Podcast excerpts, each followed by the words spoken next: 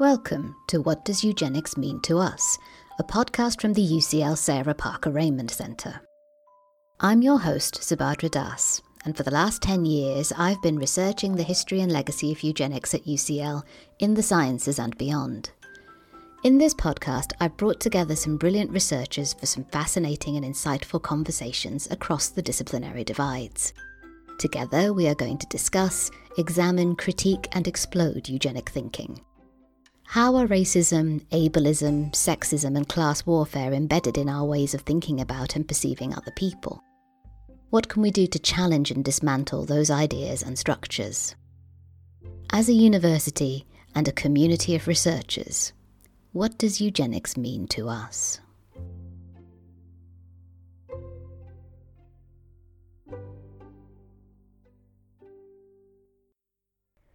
The subject of this episode is science and technology studies. When I first came to university, I had no idea that the history and philosophy of science was an actual thing that a person could study, let alone a thriving academic discipline with a whole department dedicated to exploring and uncovering the stories around our science. My guests today are Chiara Ambrosio, Associate Professor in History and Philosophy of Science in the UCL Department of Science and Technology Studies, with a special focus on the history of art and science. Chiara is one of the co founders of Impropera, the improvised opera production inspired by objects from science museums. Emily Dawson, Associate Professor in Science Communication at UCL STS, Emily was awarded the Philip Leverhulme Prize in 2020 for her work on the sociology of science and education, getting people to talk across the science non science disciplinary divide. Rokia Ballo, who's part of the team who runs Science London, a volunteer led organisation dedicated to training and enabling scientists and science communicators to employ equitable practice within their work. And lastly, Angela Saini, award winning writer, science journalist, and broadcaster, whose two most recent books tackle and challenge the inbuilt inequalities in the life sciences. In Inferior, she looked at the science of gender, and in Superior, she looked at the science of race.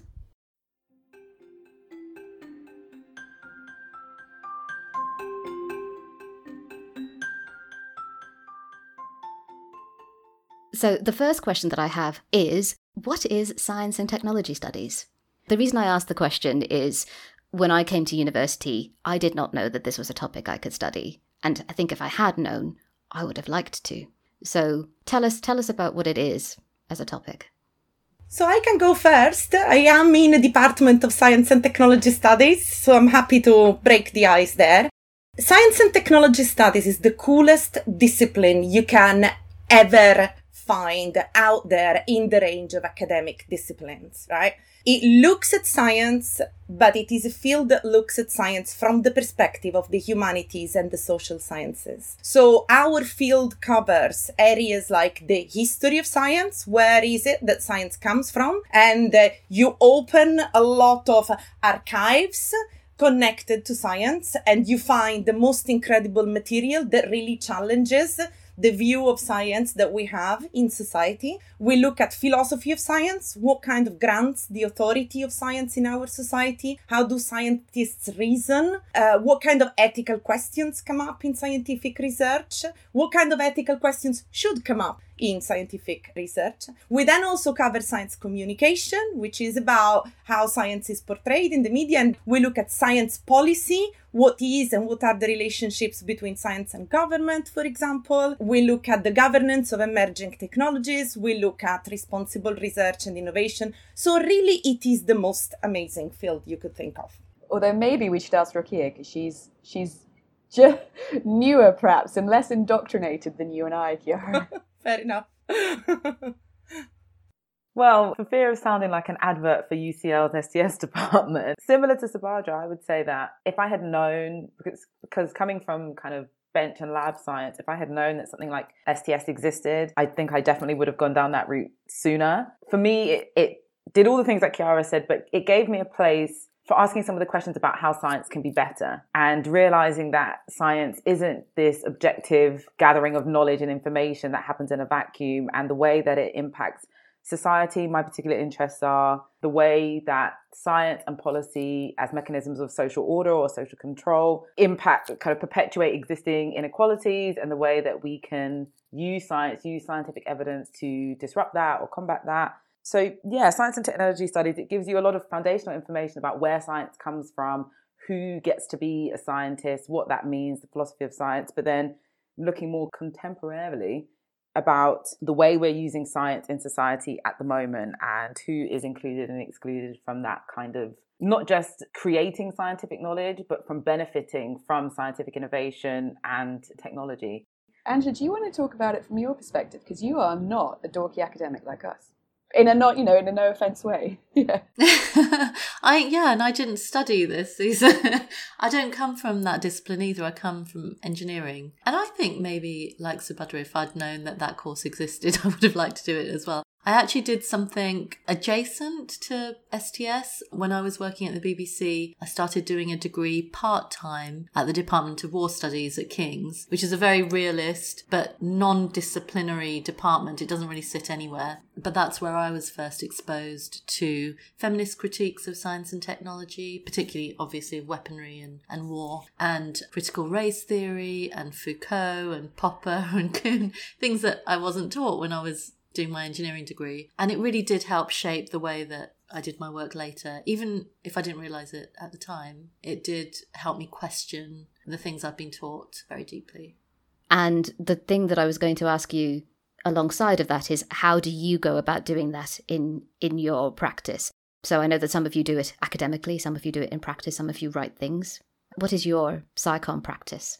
So my undergrad was in biological sciences, but I did it at UCL. And I didn't know about STS, but took a few history and philosophy and science policy modules. And then years later, found myself working in museums and in science museums and thinking, there are some really fishy things going on here. You know, there's some there's some clearly racialized practices, there's some clearly gendered practices, the class war seems to be central to how museums operate. What is happening? And you know, and so many more. So even in making exhibitions, which I only did for a little while, I was really I could start to see these problems, and no one else I worked with wanted to talk about them. So I went into research. And the research project I did eventually was looking at how people experience science in their day to day lives. They were all from the borough I lived in in London, so Southwark and Lambeth and they were grassroots community groups who'd coalesced around either a migration issue or an issue that they'd faced in London. So they were different racialized groups. And because of the boroughs and because of the way migration works for certain groups in this country, they weren't living in poverty, but they weren't rich. They were that sort of, it's hard to say working class because migration had distorted their class trajectories. And it wasn't that they were anti science, and we often fall into these really shorthand ways of thinking about this. They weren't anti science, but it was really clear to them that science wasn't for them. I mean, people know when something's built in such a way as it excludes them, and it excludes them on so many different fronts that it becomes quite problematic. So their involvement in it, or their support of it, or their participation in it is kind of foreclosed in ways that are very difficult to overcome and that they themselves recognize enough that they don't want to do it. Like if you say to me, this thing it's not for you, it's not about you, actually, when you do encounter it, it's going to be at best neutral, at worst, really offensive. You're going to feel really uncomfortable. You're going to be the one that has to do the work of making you fit. I mean, that's repellent stuff, isn't it? You don't, no one wants to do that.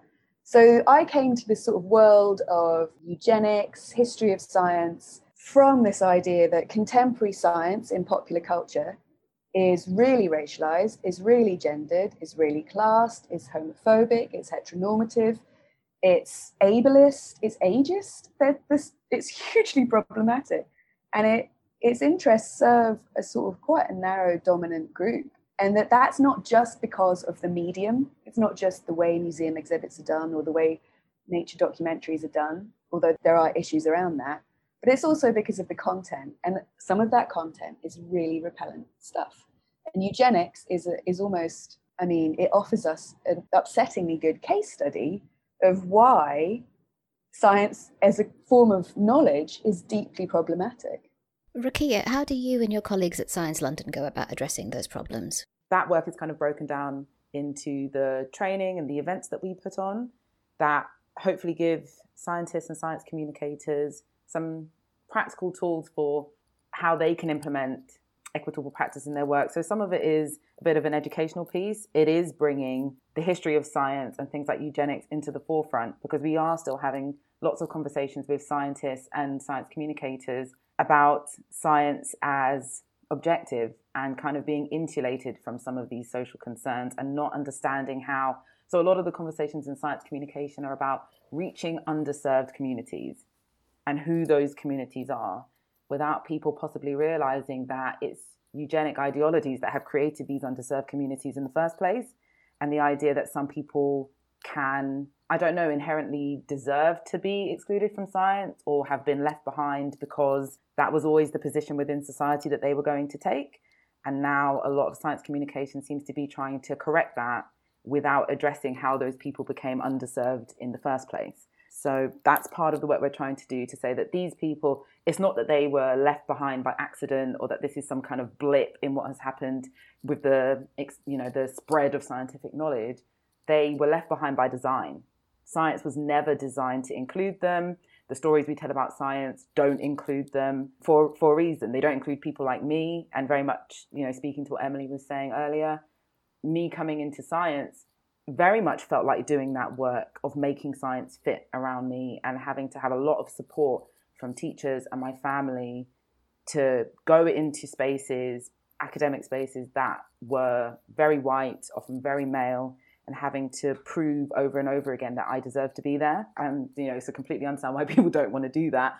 Part of the work in Science London is that educational piece of the, the science that we all love isn't perfect, but here are things that we can do to make it better. And it's, you know, we're not critiquing science because we're anti science, it's actually because we love science and we want science to do better because, you know, the stories we tell about science are powerful and they have really shaped what modern science is. And how how do people find because because the, there's a lot involved in that and it's interesting, you know, the language has changed a bit. They are now underserved communities. They used to be hard to reach communities, but the but the perspective still tends to kind of be the same. How receptive have you found people to this idea that that science in itself is not just some sort of neutral, objective, beneficial. How receptive are people to, to this message in terms of, of how we get that news across? I think they are more receptive than it is normally portrayed. So, what I find is when I talk to scientists about their kind of input in interpreting evidence, for example, you will always hear, yeah, yeah, of course, this is what we do. We interpret things in that particular way, right? So, so I think the the, the question is uh, how that challenge that comes from uh, a field that is not construed as science is perceived, rather than what actually scientific practice consists of. And I think uh, in my case, I've experienced this because when you introduce yourself as a philosopher of science, you are immediately on the black books. You are immediately, oh, we're not going to trust you because you're going to undermine us anyway, right? So then you need to sort of really work harder for your credentials to be accepted. And I, I suspect, Angela, you probably have a very, very similar experience of the harder work that you need to put into just being accepted, not as the woman who is there like poking the theories, but in fact as the person who is trying to understand and make sense and dig a little bit deeper into the kind of philosophical assumptions underpinning certain concepts that are taken for granted. I mean, my favorite line is even when, we talk about objectivity, we are talking about a concept that has a history. And we've been theorizing and thinking about what counts as objective evidence or what counts as a matter of fact out there in the world. We've been theorizing that differently. A lot of work that I've done on visual displays really shows that the different ways in which we've been representing bits of science really have changed. They are su- subject to styles of representation. Some of them have been more acceptable than others. And so that kind of idea is not a matter of, as Rokia was saying, being anti science. It's just fleshing out the complexity and the, the historicity of science from my point of view. Angela, was does that ring bells with you in terms of your experience? I recognize that experience as I've seen it in others. So I remember years ago when I was doing writing an article about researchers in a lab working with a bioethicist, and the bioethicist was sitting in these meetings and being ignored the whole time and being undermined the whole time. She she had to be there because they were required to have her there, but I knew that the scientists didn't really want her there or, or wanted to pay attention to her. And that tension, I think, still exists now, which is really tragic because I don't think we move the sciences forward unless the philosophers and the bioethicists and the social scientists in those rooms are being listened to and engaged with. From my perspective, yes, I do sometimes get pushback from scientists who don't uh, accept what I'm saying or don't want to incorporate it into their work, although that has changed. So it's been interesting for me how the reception to my books have shifted, especially as the politics has shifted. So with Black Lives Matter, suddenly all these doors that were shut opened up completely and everybody wanted to jump on board, which I was so grateful for. But I did think that's interesting because it proves that then it is the politics that is driving you rather than the science because the science doesn't change the politics is the thing that's changing which proves our point really you know that, that everything is cultural everything is affected by the societies that we're in. One of the benefits for me is that i don't write for other academics i write for the public. And i have to be very careful i think with that because what I don't want to do is put out a narrative that undermines trust in science to the public, especially in an age of uh, in the age of the pandemic because that can do just as much harm as anything else. So while I want people to understand the issues around objectivity in science and the constraints around the assumptions that scientists have made in the past, what I also want them to do is realize that at the same time, this is a project and a process that you can place your trust in relative to the conspiracy theorists or the misinformation peddlers online. And it's very, you have to be very careful with that. And it has worried me sometimes that when we put out a narrative, for example, that about uh, underserved communities in medicine that you know certain tr- clinical trials haven't been broad enough sometimes the message of the public here is drugs tested on white people won't work on black people which is false you know that is just incorrect and yet i hear that a lot i think some not everybody, but some of the people who haven't taken up the vaccine is because of exactly that message. So we have to be very mindful, I think, of the like like Rokia said about the narratives. Absolutely. Emily, did you want to come in on that? Yeah, I mean, that was so interesting. Even just what Angela said there makes me go into my research zone, like, oh, well. So, what, what's very interesting to me in since I've been doing this kind of world of work is if you look at the difference in how scientific communities respond to these kinds of questions versus what happens when they become public. And it's really and that's going to sound really mean, but I find it really refreshing the way Angela's just re, like framed that delicate balance between information and critique. Because what I've seen so many times, whether it's in television documentaries or it's in museums and science centers or other forms of public engagement, is there's some weird shift happens when science moves out into this public space. And I'm going to use the word scientism, and Sub's going to at me, and I will explain it, I promise but the, almost that kind of malleability of certain aspects of science when it's in process, when it's in a scientific community, when it's being worked on, sort of evaporates a little bit. So you have, for instance, I'm thinking of a particular nature documentary about the kind of missing the origin, you know, an, animal origin ancestors. So particular fish fossil that might explain the move from A to B. Or I'm thinking about again natural history, but exhi- exhibitions where things have been told in a very specific, and I suppose drawing on Rokia's point, like one story sort of way. And they become, those stories themselves become fossilized. They become more traditional, more conservative in the small c sense, more uh, authoritative, and they start to take on this, you know, what we might call epistemic authority of science. And again, so in that that scientific model is about science as the ultimate authority, the, the absolute explanation, often ignoring the cultural and political and social factors that go into making that particular set of knowledge. And it, in my experience, rarely comes from within the scientific community, but often does come in these spaces where science becomes public, so that the message that the public meet very often is not one mediated by a sense of something being worked out or something that's still in flux or something on which there are a number of opinions. And of course, we know from the climate change debates and the research on that that sometimes you do get a, a sense of polarized two different opinions, and that's a particular piece of media work, and again, highly political.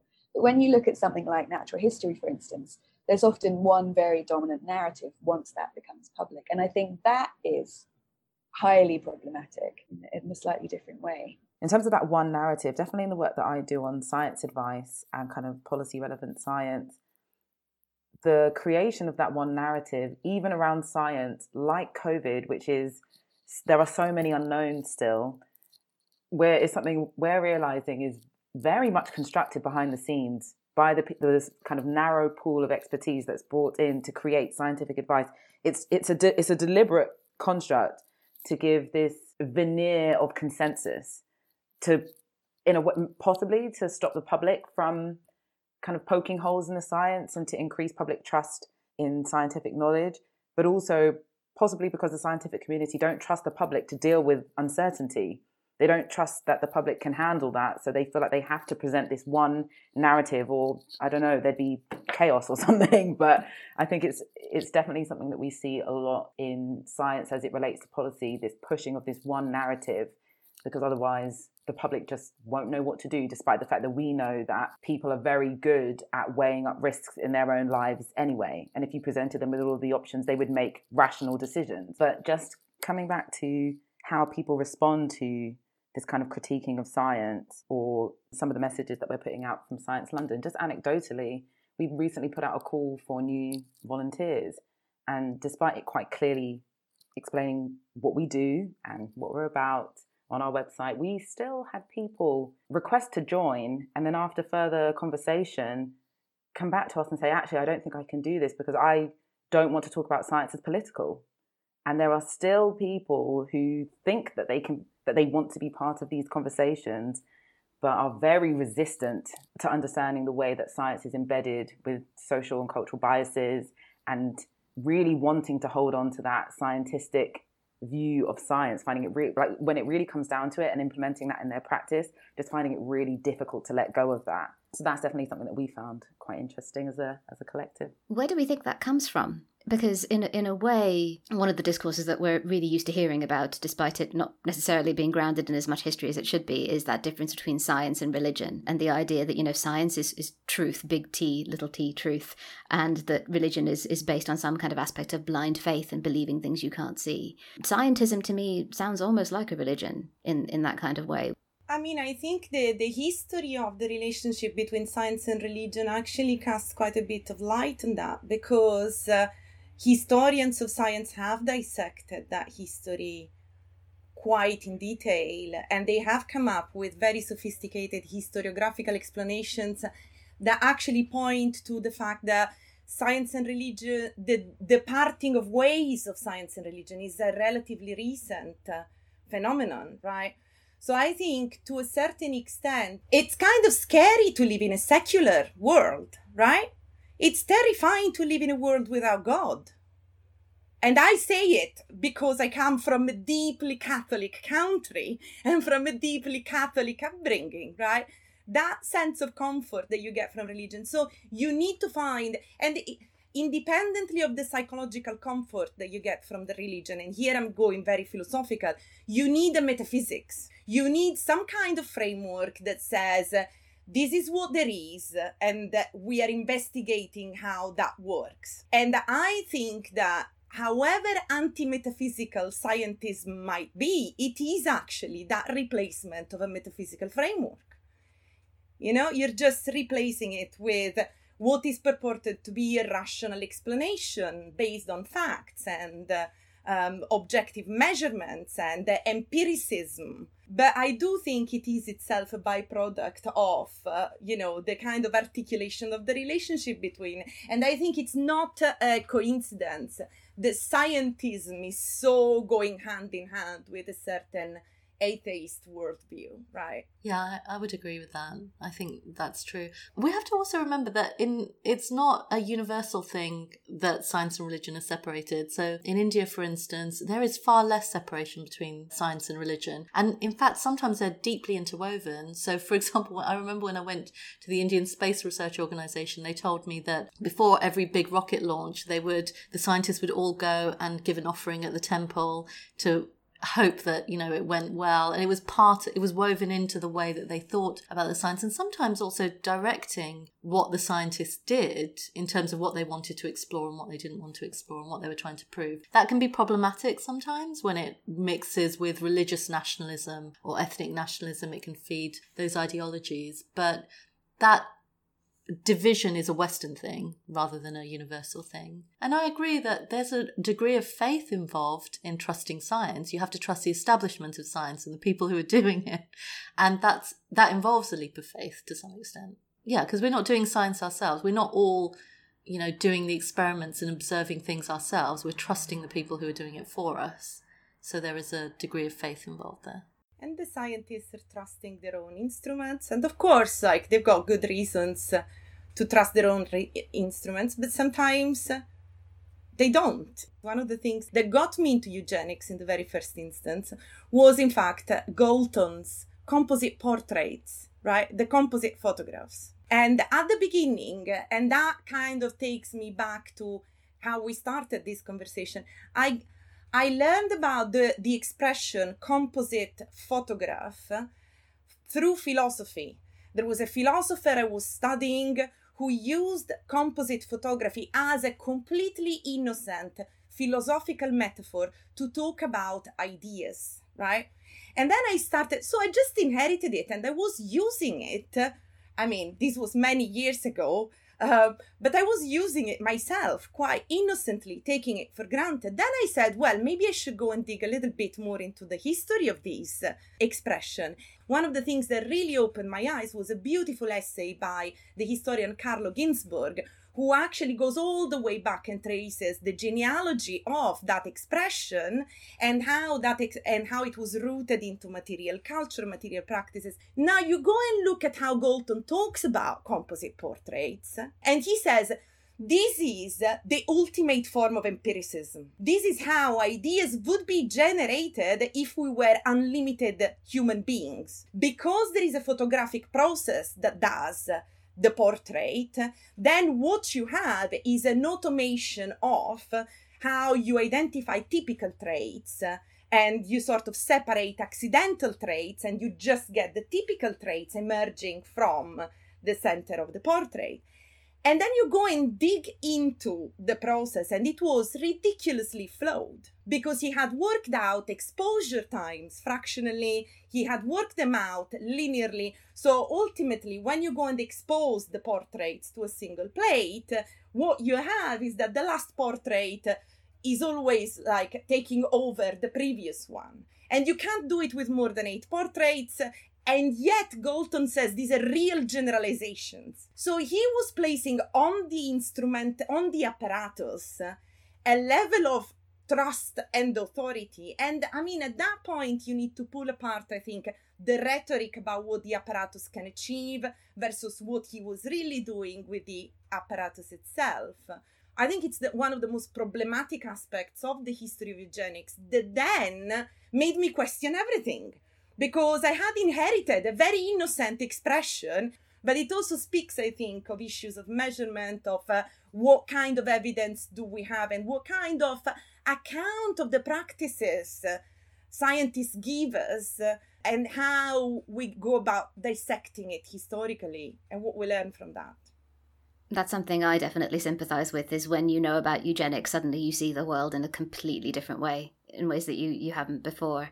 Yeah, uh, does anyone have anything else they want to add in terms of like did, did eugenics really how did you come to it and did it shift your view of the world or how is it shifting your view of the world? Does it continue to do so?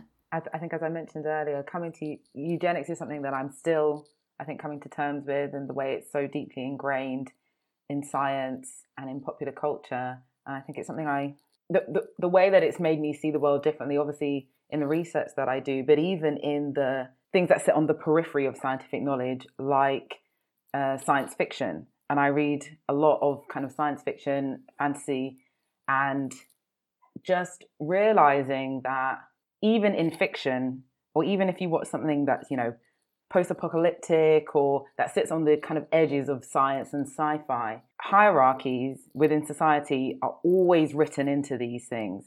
There is always some kind of hierarchy based on some kind of innate characteristic. You know, we, we're creating worlds, Im- imaginary worlds with species of beings that don't exist, but there is always a hierarchy.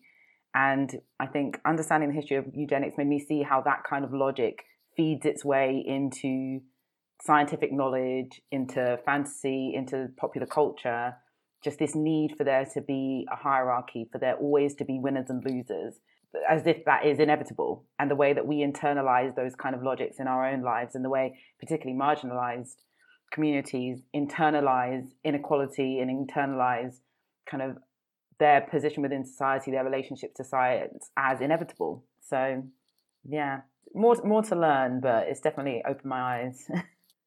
I'd absolutely agree with that. I, there's so there's so much to unpick about this idea of eugenics and how it's permeated so much of the worlds we encounter. So, from a research perspective, as someone with one foot in science and technology studies and one foot in, in education and learning, there's so much to think about in terms of how we measure, and not just within, you know, what we might quote unquote call pure scientific communities, but any form of measurement of humans, whether it's sociological, educational, it's all deeply embedded in these constructs. And what Katherine McKittrick last week was talking about race is a fiction, but it's a fiction that we live through all the time. So if you look, for instance, at work on how how students are measured, how educational outcomes are measured, they are highly impacted by these kind of very old ideas of eugenics that are, you know, as we've said, really racialized, really gendered, really classed, and so on. And so we have to sort of try and unpack. If you look, for instance, at recent work in genetics and some of the implications for education. And often people in genetics, more recently, as David Gillborn's work suggests, they shy away from talking about race at clear terms, but often it's there and it's implicit within what they're saying. And this idea that there's even taking environmental factors into account, some element of genetic determinism creeps through. So I think that in terms of doing any research ever, I know in my own research practice, it's something that I'm really painfully aware of whenever we construct any kind of survey or an interview to try and think through how, how all of those implications will, will fan out. But then, you know, given that a lot of my research is on this science and popular culture, we were talking last week about Assassin's Creed because I share Rokia's love of dreadful fantasy films and books. And Assassin's Creed obviously is based on a game, and I don't know who else has seen it. And I'm not really advising you watch it unless you want to see a case study of eugenics in popular culture. But that is a film entirely premised on ideas of eugenics, the whole film. And there's some other, you know, what we might call dodgy science ideas in there too. But the, you know, this idea that you could inherit characteristics around criminality, around violence, around being a murderer, and what that then means for these people, it's completely embedded in that story in a way that there's there's no real comeback to that. There's not really a critique critique of it within the film. It's just a kind of accepted thing. And I was watching it with my family, and you know, it was only really me spluttering and eye twitching. I presume at this point, because of a long-term indoctrination by science and technology studies, that you know what on earth is happening here? How are these stories going through? So if you think about it, not only are we sort of swimming in a, you know, this, this idea in sociology, you swim in a soup of socialization, and the soup that we're swimming in is one where eugenics is a significant ingredient, even if it's not one that we can always I easily name or talk about very often. Well, here's hoping that folks in the English department are listening because there is so much scope, uh, there's so much more research that could be done along these lines. And hopefully, there's inspiration for lots of other scientists and storytellers to widen the scope of their practice and think about how we can all work together to change science for the better. Emily Dawson, Rokia Ballo, Chiara Ambrosio, and Angela Saini, thank you so much for joining me, for bringing your voices to the table, and for sharing your stories. You've been listening to What Does Eugenics Mean to Us, a podcast from the Sarah Parker Remond Centre at UCL. Your host was me, Subhadra Das, and the music was by the Blue Dot Sessions. The producer was Keris Bradley.